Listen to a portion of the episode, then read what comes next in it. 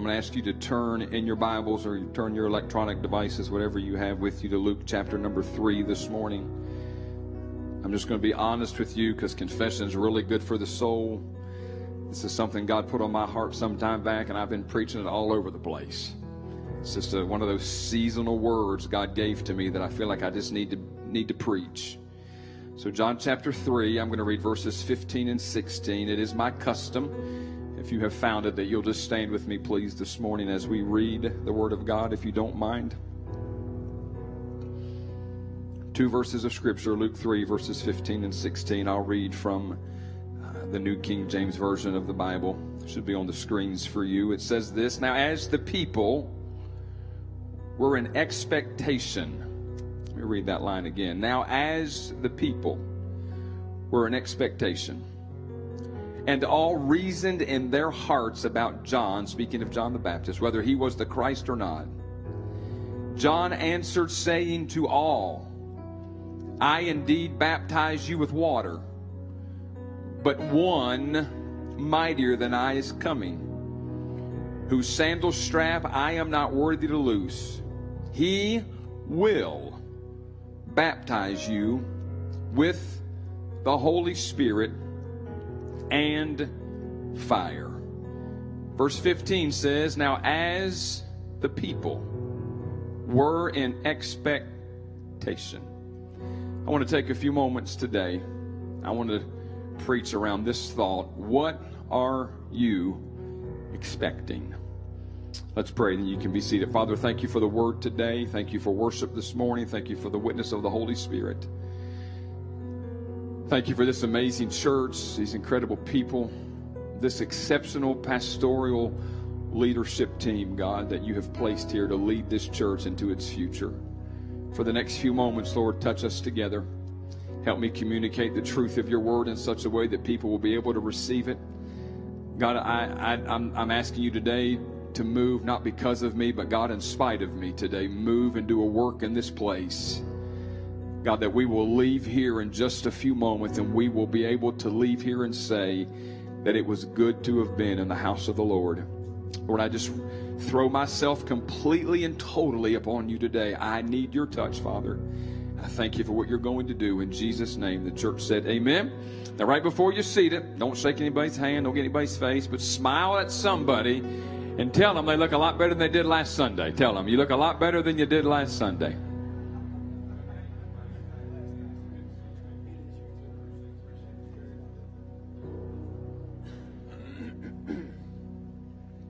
Then you may be seated this morning. Thank you. Expectation speaks of an anticipation or looking forward to the appearance or the coming of something.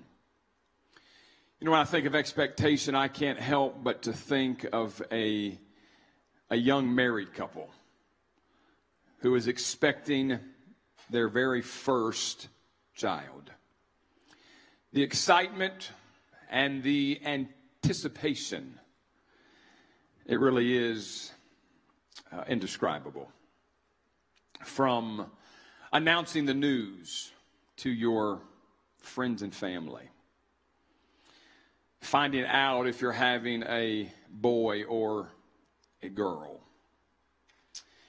uh, picking out a name that both husband and wife can agree on. I hear some chuckles this morning. Choosing a theme for the nursery packing that overnight bag for the hospital, to finally holding that gift in your arms. And for the very first time, looking down in its beautiful little face, at least to a mom or dad, a newborn is beautiful. And for the first time ever, hearing its cries, it really is, at least it was for me, a life changing experience. But prior to that moment, there are nine, and I'll add long months in there for the moms. Nine long months of waiting, of expecting, of anticipating. And as the weeks and the months creep by, our anticipation level only grows. I remember when Kelly was expecting both of ours. And there would be days that she would make mention of feeling the baby move in her womb. And she said, Put your hand over here. Can you feel that? And for the longest time, I could not experience what she was experiencing. It was a point of frustration for me at, at times. Say, Oh, put your hand here. Can you feel it? I'm like, I, I, I can't feel it. I finally remember that, that day that she said, Put your hand here for the first time. I could experience what she was experiencing. I could feel our kids, our babies that were soon to be born. I could feel that movement that she was feeling.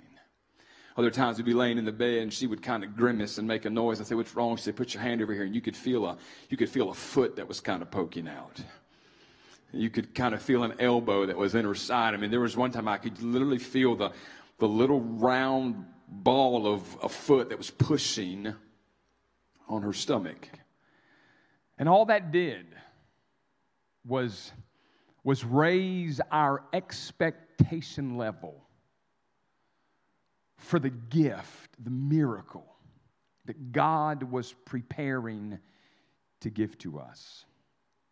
Can I tell you today that there are some amazing, miraculous, supernatural things that I believe with all of my heart that God wants to do in our lives. And I believe that it's all dependent upon our level of expectation. I'm firmly convinced today that expectation is the breeding ground for miracles. And can I just tell you, by the way, that God is still doing the miraculous, God is still doing the supernatural, God still wants to do the miraculous, God still wants to do the supernatural. It's all dependent upon our level of expectation.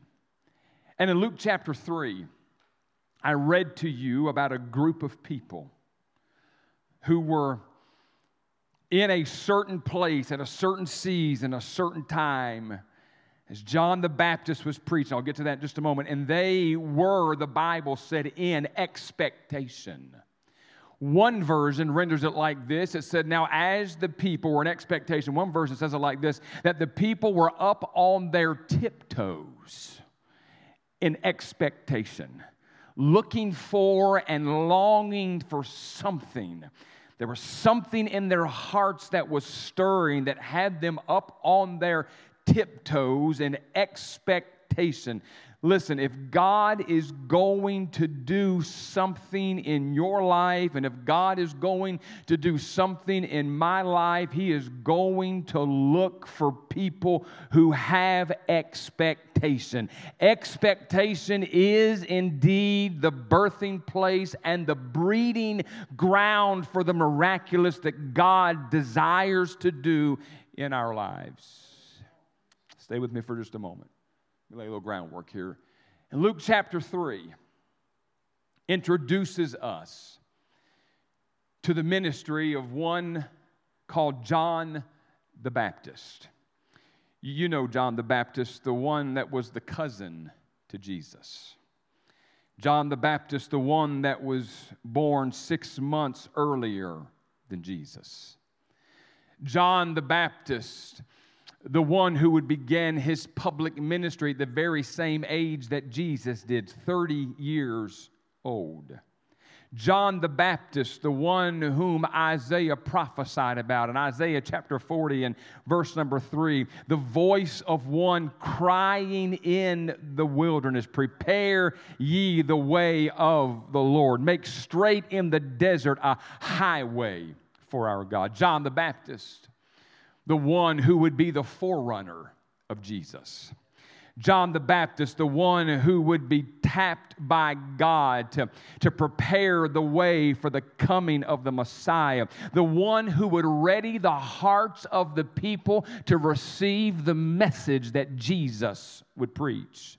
John the Baptist, the one whose voice would break a 400 year period of silence where there was no written word and there was no spoken word that came from God. When the events in the last book of the Old Testament, Malachi, ended and came to a conclusion, there was a 400 year period where there was a famine of God's word. There wasn't a written word. Can you imagine? There wasn't a written word, there wasn't a spoken word, but it would be John's voice who would begin to break that 400 year period of silence as he would stand down in the waters of that Jordan River and he would begin to preach and to proclaim and to propagate, repent, for the kingdom of heaven is at hand. Now, listen, John the Baptist was different. He was different in his demeanor. He had this kind of, I call it a turn or burn, get right or get left kind of ministry. It was in your face. It was not seeker friendly. If you didn't like it too bad, he was going to tell you how it was and what it was like. You just would either have to like it or lump it. He was different in his demeanor. John had a little bit of an attitude, had a little edge about him. He wasn't worried about making friends, wasn't worried about putting, putting backsides in a pew or in a chair, didn't care if you liked it or not. John was just going to tell the truth of God's words. He was different in his demeanor. John was different in his dress. Uh, most folks of the day would have probably preferred to wear the, the, the, the, long flowing robes and the kingly attire. John said, Listen, I'll just take a tunic made of camel's hair and a leather belt. That will suffice for me. He was different in his diet. Most folks of the day would, would prefer to dine on the finer delicacies that would be offered, but, but John had this weird diet. He said, Listen, I don't need the, the finer meats, I don't need the finer delicacies. I'll just take, a, I'll take some locusts and some wild honey while I'm out here in the desert. So he was different in his demeanor, he was different in his dress, he was different in his diet. But his birth was supernatural supernatural in the fact that he was born to, to an aging mother and father, Zacharias and Elizabeth, who were well past the years of childbearing. Elizabeth's womb had been closed up, but God, by the power of his Holy Spirit, supernaturally moved up on that old lady's womb and opened up her womb, and she was able to conceive and to give birth to this one called John the Baptist. His birth was supernatural. His calling was significant.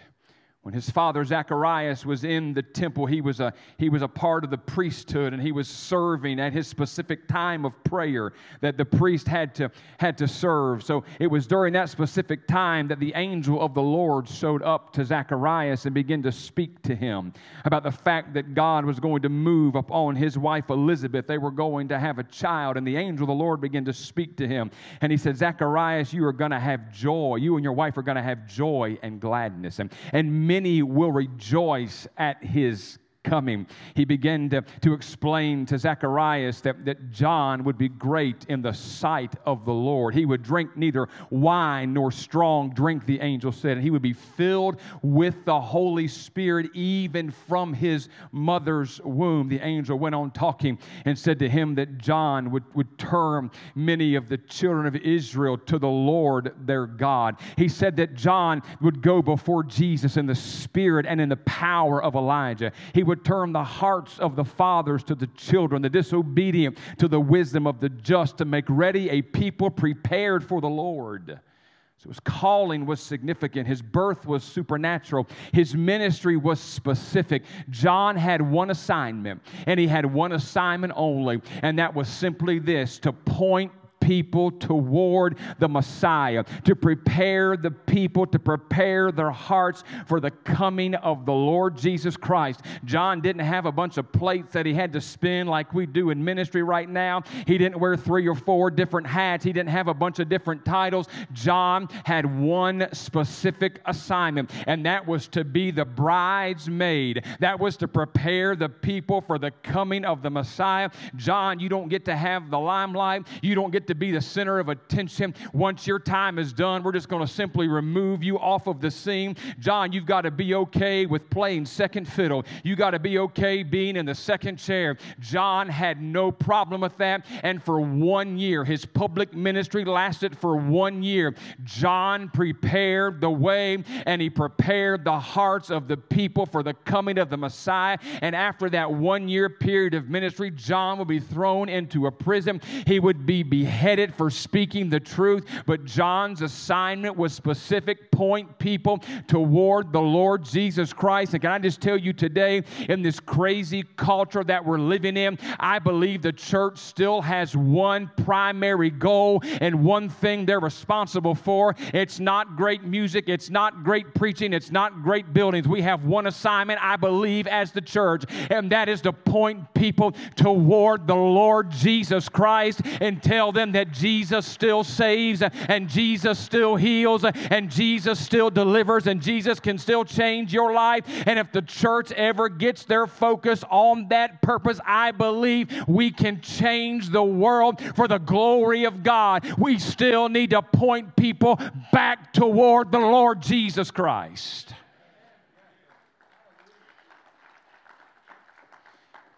Let me get here into this message here, a little groundwork I laid for you. And John ministers at a time when Israel finds themselves under the oppressive rule and reign of the Roman Empire. It's a time, they tell us, that was marked, now listen to this, it was marked with spiritual, moral, and political corruption.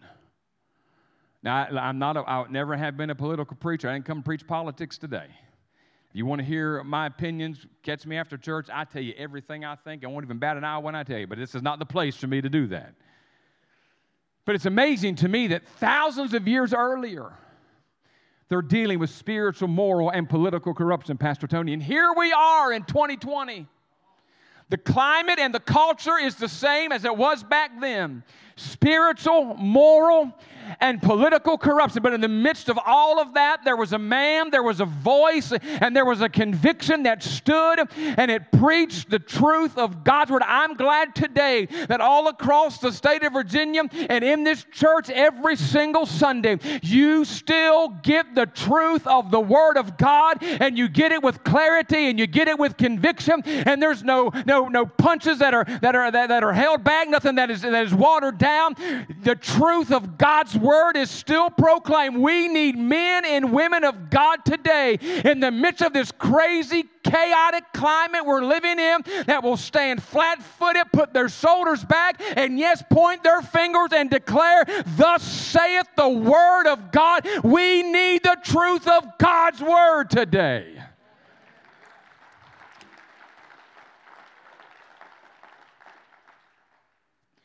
John finds himself during that particular season spiritual, moral, political corruption. In Luke chapter 3, let me get here and preach a little bit.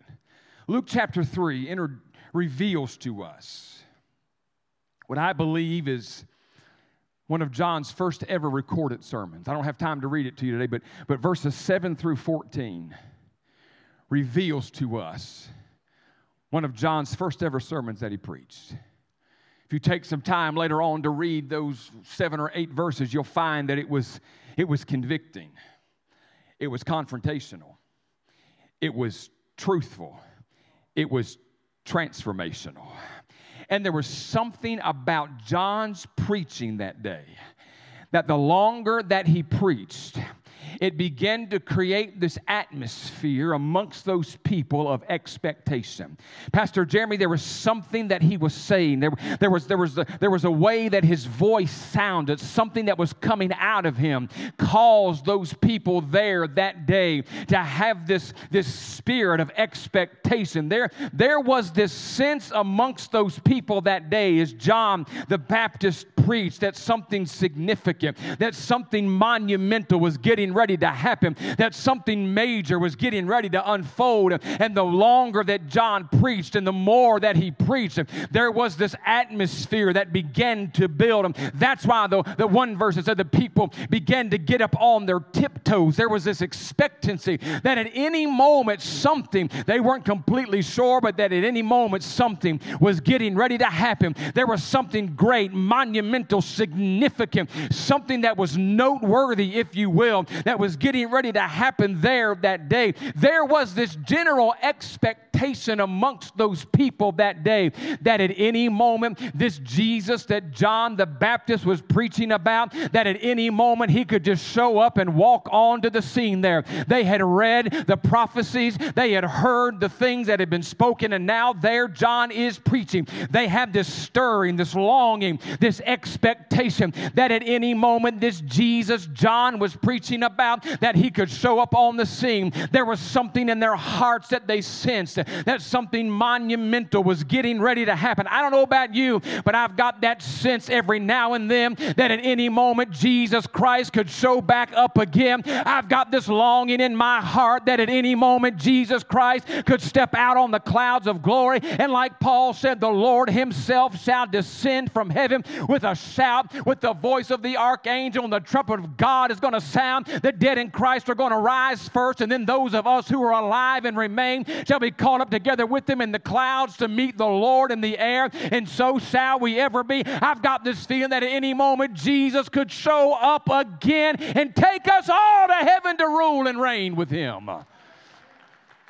the sense these people had, this expectation these people had that day.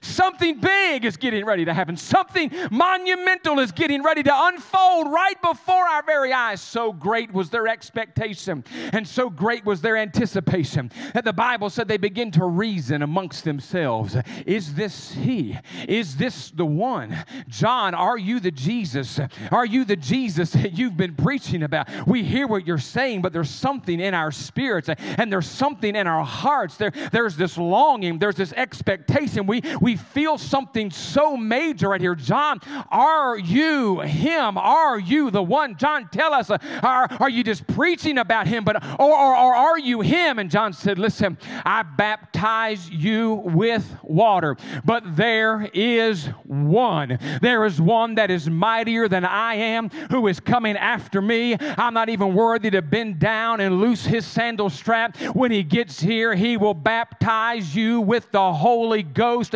and with fire. John said, I am not he, but there is one. Can I tell you today that Jesus has always been and will always be the only one? There is no other name given under heaven amongst men whereby we can be saved. I don't care what Hollywood tells you, there are not many pathways to God, there are not many roads to God, there are not many ways to God, but Jesus is the way, He is the truth, and He is alive, and no one can come to the Father except through Jesus Christ. It is through the shed blood of Calvary that man finds a way into a relationship with Jesus Christ. He's always been the only one, He will always be the only one. And at the name of Jesus, every knee shall bow, every tongue shall confess of things in heaven, of things in earth, and of things under the earth that Jesus Christ is Lord to the glory of God the Father. Jesus is the only way today. Hallelujah. And I'm not him, but there's one. There's one coming after me. And the more that John preached, the expectation level just begin to rise.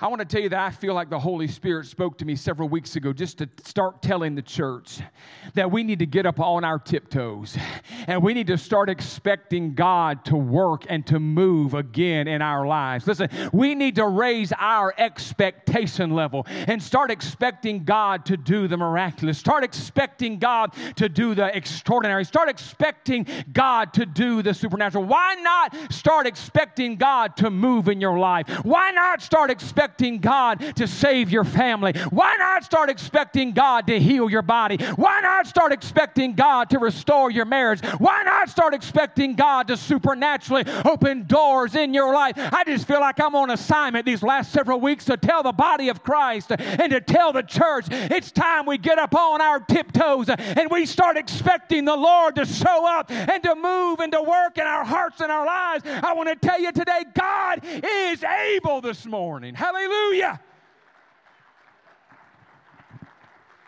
Paul said in Ephesians 3 and 20, Now unto him who's able to do exceedingly abundantly above all that we could ask or think according to the power that works on the inside of us. My favorite version of that scripture is found in the message translation that says this God can do anything you know, far more than you could ever imagine or guess or request in your wildest dreams. Let me tell this side over here God can do anything you know, far more than you could ever imagine or guess or request in your wildest dreams. Can I tell this section right here? God can do anything you know, far more than you could ever imagine or guess or request in your wildest dreams. While I'm at it, let me tell this section right here God can do anything you know, far more than you could ever imagine or guess or request in your wildest dreams. can I tell you over here on the wing, God can do anything you know, far more than you could ever imagine or guess or request in your wildest dreams. God is able today.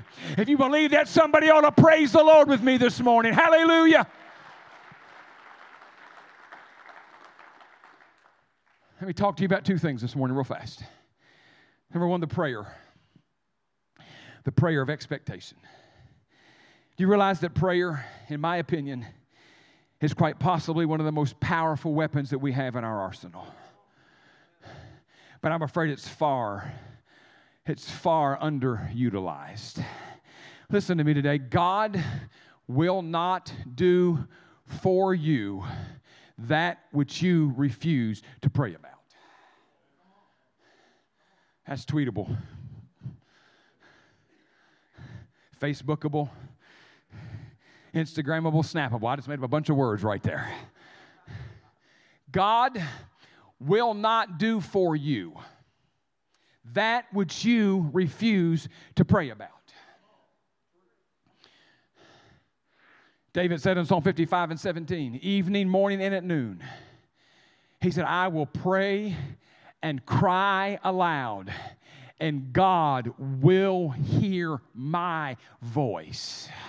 Mark 11 and 24, Jesus said, Whatsoever things you desire, when you pray that doesn't sound like it's optional to me. Not if you pray, not if you feel like praying, not if it's convenient for you to pray, but when you pray, believe that you receive them and you will have them. Acts 12 and 5 tells us the story of Peter that was locked up in prison. And the Bible says that as Peter was locked up in prison, that the church prayed earnestly for Peter that God would open those prison doors. In the book of James 5 16, 17, and 18, here's what James said that the effectual, fervent prayer of a righteous man avails much. Elijah, the prophet Elijah, was a man with a nature like ours, and he prayed earnestly that it would not rain. And it did not rain on the land for three years and six months. Watch this other part of the verse. It says, And he prayed again. Sometimes you got to just keep on praying and you got to keep on going back. And when he prayed again, the heaven brought forth rain and the earth produced its fruit. John said in 1 John 5 14 and 15, this is the confidence that we have in him that if we ask anything according to his will, he hears us. And if we know that he hears us, whatever we ask of him, we know we have the petitions that we have desired of him. And in Jeremiah 33 and 3, one of my favorite verses in all of the scripture, God said, Call unto me, and I will answer you and show you great and mighty things which thou knowest not, if you will only call unto me. God won't give you that which you refuse to pray about. Let me tell you the story about a devastating drought that threatened to destroy a generation. It was the generation before Jesus. Living just outside the walls of Jerusalem was this little eccentric sage by the name of Honi, H O N I. And he was known for his ability to pray for rain. History says that Honi walked outside of his home one day and with a six foot staff in his hand, he put that staff down into that dry, barren, dusty, parched ground and he began to turn. Like a math compass, his movements were rhythmical, they were methodical. 90 degrees, 180 degrees. 270 degrees, 360 degrees, until Honi had drawn a complete circle on that dusty ground. The story said that Honi stepped in to that circle, dropped down to his knees, extended his hands toward heaven, and prayed this prayer Lord of this universe, I swear by your great name that I will not leave this circle until you have shown mercy upon your children. And all of a sudden, they said this light drizzle began to fall from the sky. There was this collective gasp that made its way through the crowd when he prayed that prayer that day. You could hear the people slow rumble can you do you believe what he said? Can you believe what he just prayed? And as the heavens opened and this drizzle began to fall the, the roar of the people just began to increase. Do you see this? Can you believe what's happening here? Still kneeling in that circle hands still raised toward heaven. Honi prayed another prayer. This time he lifted his voice up a little louder to be heard above the crowd of the people there. And he said, Lord, not for such rain have I prayed, but for rain that will fill cisterns, pits, and caverns. All of a sudden, they said that it was as if the heavens completely opened. This torrential downpour began to come from the sky. Eyewitnesses who were there that day said there was not a raindrop that was smaller than an egg in size. So heavy and so great was the rain that many of the people who were there that day had to escape to the Temple Mount to get away from the flash flooding.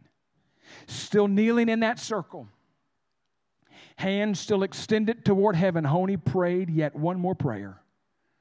And here's what he said Lord, not for such rain have I prayed, but for the rain of thy favor, thy blessing, and thy graciousness and like a well proportioned sun shower on a hot, humid August day, they said it began to rain peacefully, calmly. Each raindrop was a tangible token and expression of God's grace.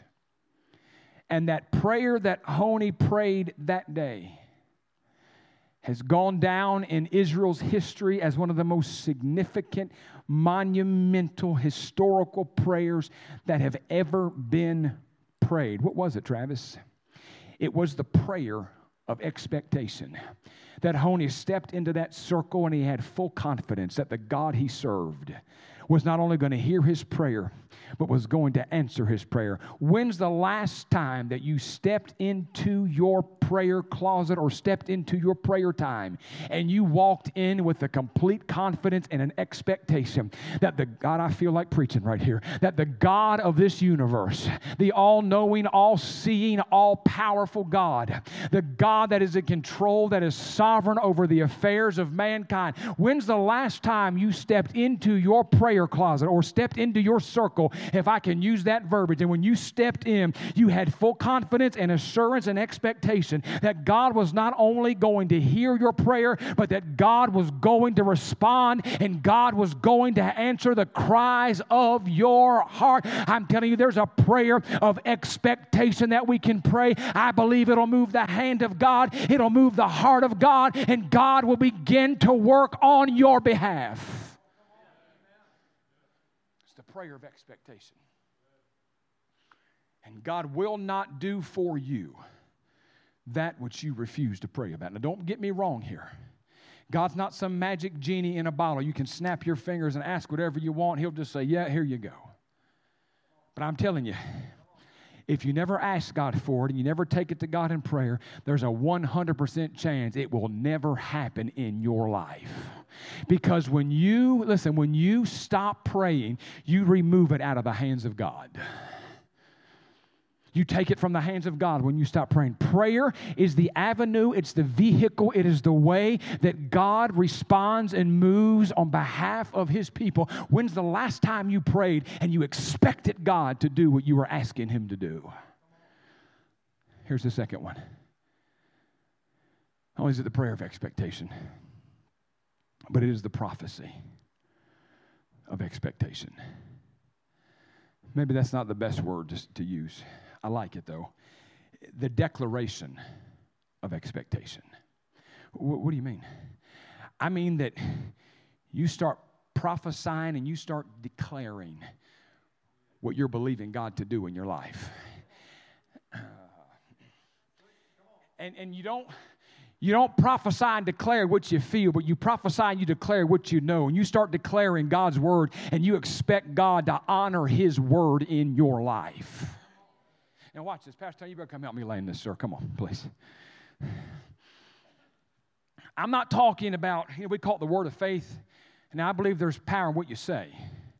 But Abby, I'm not talking about name it and claim it and blab it and grab it. You, all know what I mean by that? You know, I use this analogy all the time. You know, you want a big red truck, a brand new big red truck.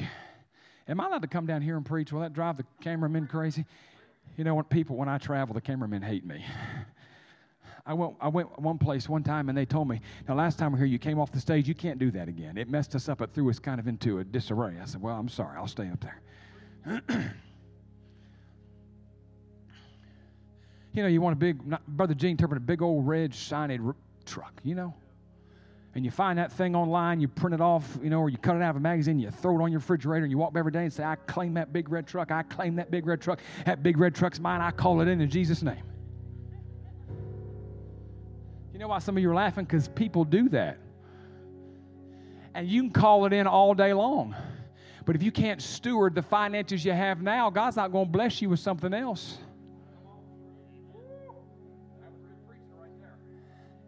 Now, now, now, Travis, you're not supposed to be preaching pastoral. That's Pastor Jones' job. Well, I'm going to preach it.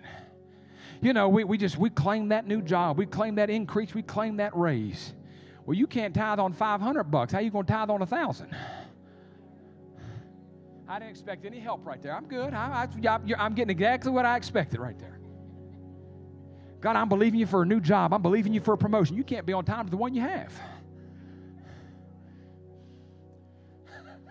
I got a mean streak on me bigger in Texas right now. because I'm telling the. James Hanks, am I telling the truth?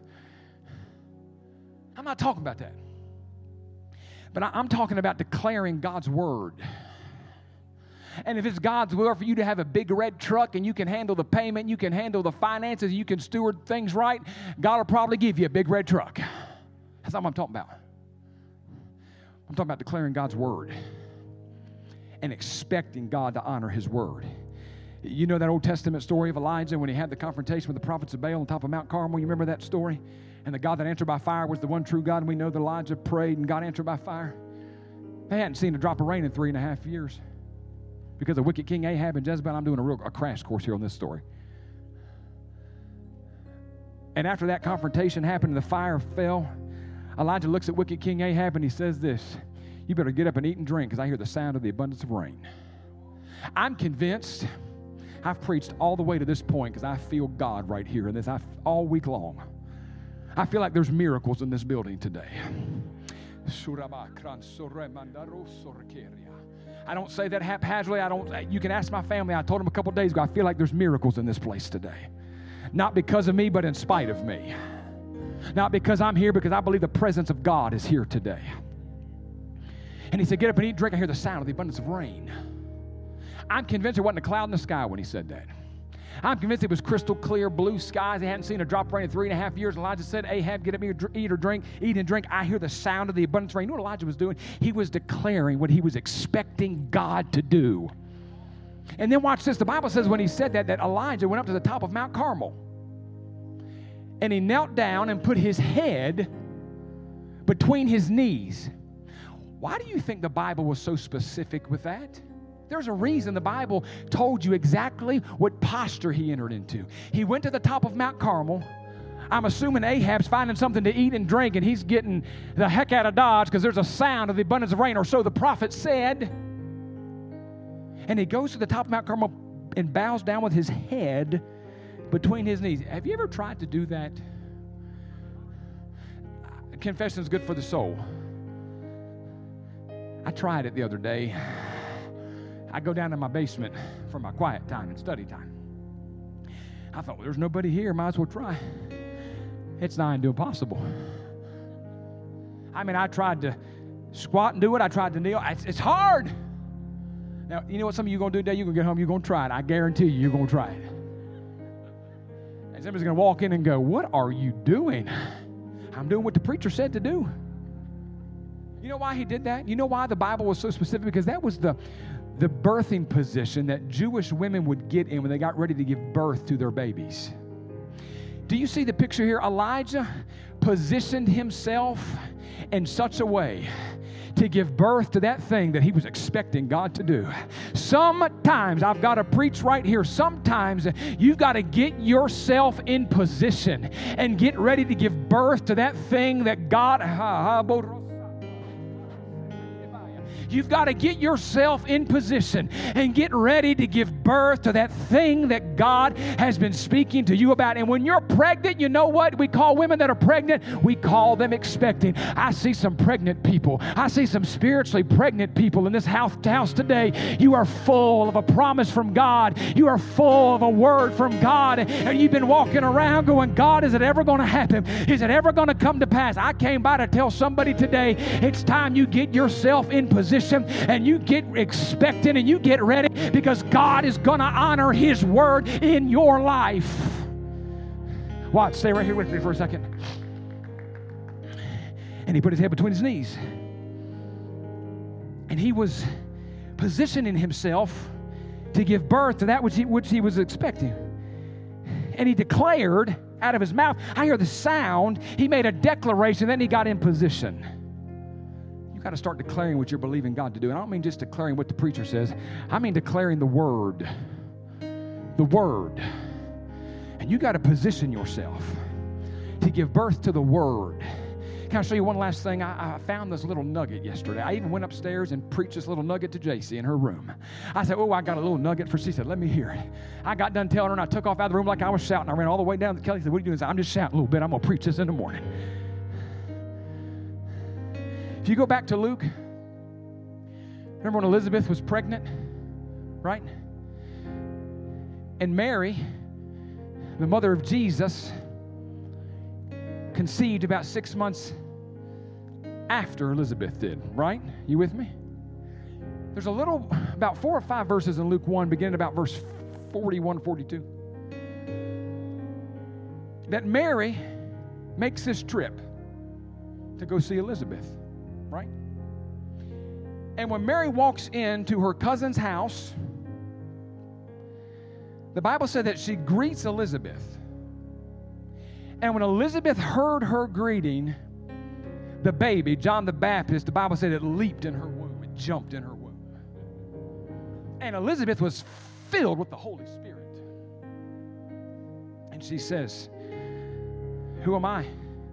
That the mother of our Lord would come here and greet me. At the sound of your voice, I felt my baby jump. Now, there's a, there's a lot of commentary out there, a lot of reasons as to why. I read after one guy that said it's possible that Elizabeth had not felt John move in some time and she was worried that she had miscarried. But when she heard the greeting of Mary, the baby jumped again. She said, Oh, the promise is still alive. Promise. God, I feel the Holy Ghost in here. If you got to get home to get to lunch, go ahead. I don't get to come by very often, so I'm going to preach a little bit longer. and the promise is alive again. I, I, don't know if I don't know if that's the case. It's just been some commentary that I've read. But regardless, Mary was carrying who? Jesus. Jesus, according to John 1, is the Word. Because in the beginning was the Word, the Word was with God, the Word was God. The same was in the beginning with God. And when Mary, the carrier of the Word, when the Word of God came into contact with a promise from God, something happened. Yeah, yeah, yeah, yeah, yeah. Watch. And when Mary opened her mouth, Pastor Jeremy, she had the Word in her, right? And that, that voice just spoke. I believe she was carrying the Word. Elizabeth's baby started leaping. Brother Kenny started jumping. Because when the Word of God comes into contact with a promise for God or from God or something you're believing God for, listen, I believe there's people in here today just by witness of the Holy Ghost there's some things God's spoken to you about. There's some promises that you have from God, and you some of you are to the point of you feel like giving up on it. It's dormant, it's dead. I don't feel like it's ever going to happen. I've declared God's word. I've done everything I'm supposed to. It just looks like nothing's ever going to happen. Can I tell you? I think God's going to make some babies start jumping in here again today. I believe there's some spiritual wombs this morning. They have come to the point you feel like they're dead. But I'm telling you, when the word of God comes into contact with a promise from God and something you're believing God for, your baby, your promise will start leaping again. It'll start moving again, and there'll be an expectation you, yeah, this thing is not dead. There's still hope. I'm still hanging on to the Word of God. Watch, watch, watch, watch. Because Jesus said in John 6 63, the words that I speak to you, they are spirit and they are life. God's word will bring life.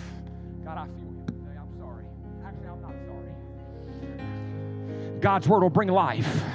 It'll bring life to a dead marriage. It'll bring life to a dead relationship.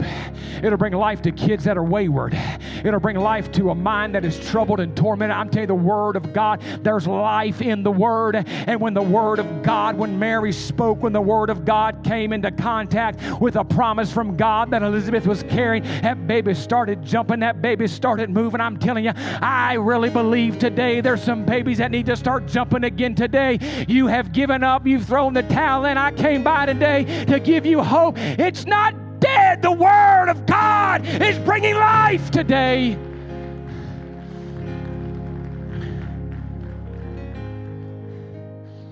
Would you just raise up your hands in this place with me today? Would you welcome His presence? He's here. Come on, stand with me, would you? I'm going to show you one more thing.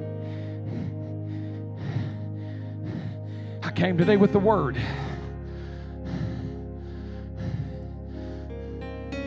So, what do you, what do you, what do you mean, Travis? How many of you are believing for God to save your family? How many of you got family members that are lost? How many of you got children? How many got wayward children? Brothers or sisters that are lost? Do you believe it's the will of God for your family to be saved? Do you believe it's the will of God for your family to be saved? You got to start declaring what you're expecting God to do. And according to 2 Peter 3 and 9, God's not slack concerning his promises, as some men count slackness, but he's long suffering toward us all. Not willing that any should perish. Watch this. But that all, that all, somebody say all. You know what all means? All. That wasn't a trick question. But that all should come to repentance. You know who's included in all? Your family, your son uh, your sons, your daughters, your mom, your dad, an aunt, an uncle, a grandparent, a niece, a nephew, a cousin. They're included in all. So why not? Start declaring 2 Peter 3 and 9 God, it's not your will that any should perish, but that all should come to repentance. I'm declaring, God, your word. I'm declaring salvation over my family, and I'm expecting you, God, to honor your word. I got another one for you. How many of you need God to heal your body today? Or you need God to heal somebody you know to heal them today? I believe it's the will of God for people to be healed. Now, does it happen every time? It doesn't. I don't know why. I didn't come to debate that theology today. But I'm going to tell you, there's a word for that today. Isaiah 53, 4 and 5. Surely he hath borne our grief and carried our sorrows. Yet we esteemed him stricken, smitten of God, and afflicted. He was wounded for our transgressions. He was bruised for our iniquities. The chastisement of our peace was upon him. You ready? And with his stripes, we are healed. Listen, I didn't make that up, I didn't fabricate that. It was a prophecy from Isaiah about the suffering servant Jesus Christ. It's the Word of God. And if you believe that God wants to heal your body today or heal your family, why don't you start declaring that Word and then expecting God to honor His Word in your life that says, with His stripes you are healed? I got one more for you. Last one. I believe it's the will of God in this crazy, chaotic, conflicted, convoluted. If you think of anything else with the C, let me know. I believe it's the will of God for you to have peace in your life. You realize that the depression rate is skyrocketing, suicide rate skyrocketing. You know why? Because people are unnerved and they're anxious and they're afraid. It's a crazy time we're living in, but I want to tell you today you don't have to be anxious about the future. You don't have to live in fear. You don't have to be crippled by anxiety. You don't have to walk around with worry. I came today with a promise for you. I came today with a word from God for you. Here's the declaration Be anxious for nothing, but in everything by prayer and supplication with thanksgiving. Let your requests be made known unto God, and the peace of God that passes under, and the peace of God that passes understanding will guard will guard your hearts and minds through Christ Jesus. What is that, Travis? That's the Word of God. Why not start declaring that Word and then expecting that God is going to stand up and show up and honor His Word for peace in your life?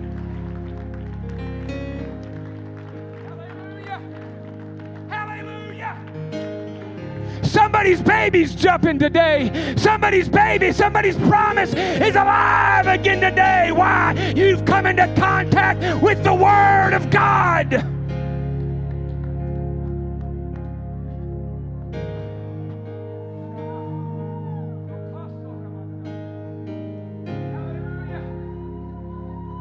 Raise up your hands and welcome the Holy Spirit. He's here today. Come on, welcome the Holy Spirit. His presence, His presence is here today.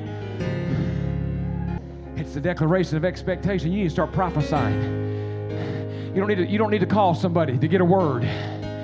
You don't need to stay and watch late night TV for the prophets to come on and give you a 1 800 number. Start, start prophesying the word of God today and start expecting God to honor His word. Oh, come on. Amen. 2 Corinthians 1 and 20, you know what it says? No matter how many promises God makes, they are yes in Christ. And through Him, the amen is spoken by us to the glory of God. Oh, come on. See what God says about your family being saved? He says yes. You know what we say? You know what amen means? So be it. I agree. I just come into alignment with the Word of God.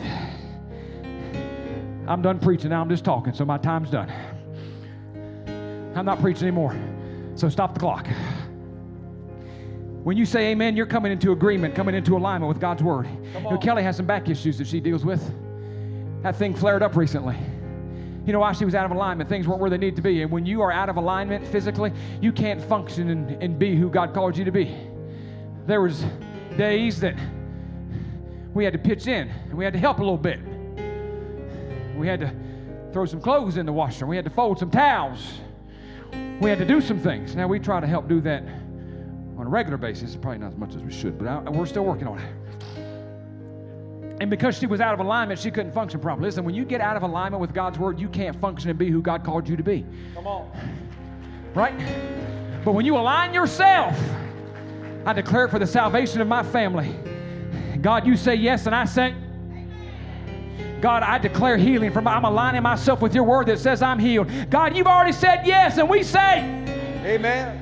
God, I'm declaring peace in my life and I'm coming into agreement. I'm aligning myself with your word. You've already said yes to peace, and we say, You align yourself and you come into agreement, you're exactly where you're supposed to be. And things operate the way they're supposed to. I'm telling you today, the Word of God is alive in here today. It's quick and powerful. It's sharper than a two edged sword. It pierces to the dividing asunder of soul and of spirit and of joint and of marrow. It's a discerner of the thoughts and the intents of the heart, according to Hebrews 4 and 12. The Word of God, it's alive here today. I sense it. Oh, come on. Amen. Not because of me, but because the Lord, His presence today, His Word is becoming alive.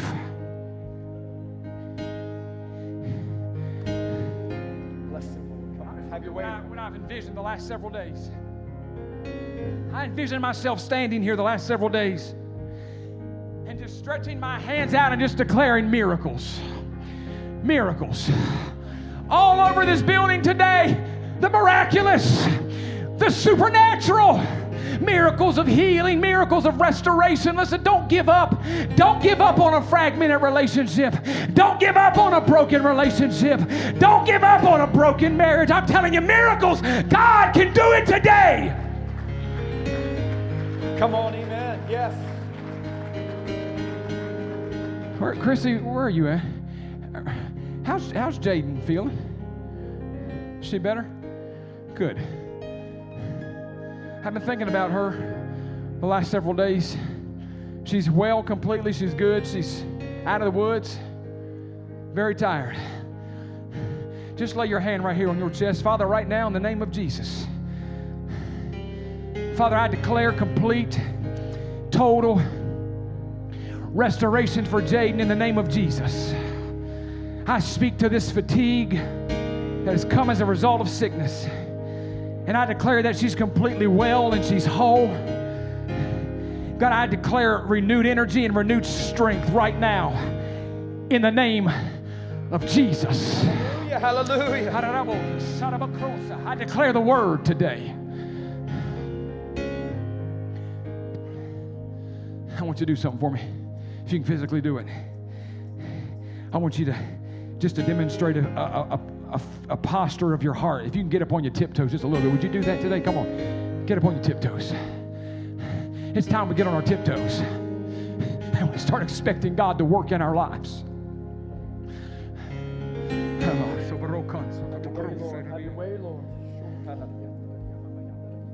Raise your hands up right now and say, Lord, I receive. Just say, Lord, I receive. Father, I declare today miracles in this place. Miracles. And I don't know why. I don't know why I felt that. I don't know why I've sensed that all week long. I declare miracles today. Miracles of healing. Miracles of breakthrough. Miracles of restoration. Miracles of peace today. God, I declare miracles all over this building today. From one side of this room to the next, I declare miracles today in the name of Jesus. If you need God today to do something supernatural in your life, reach your hands way up and say, God, I receive today the miracle. God, I receive today. Listen, it may not happen in here today. It may be after we leave, maybe days, weeks. I don't know. God, I just declare miracles today. God, over here in this section right here today, I declare miracles. I declare the supernatural today coming to pass. God, right here today. God, I declare miracles today. I declare miracles of healing. I declare miracles of restoration. God, over here today, I declare miracles. I declare the miraculous work of God, the supernatural power of God. I declare miracles today.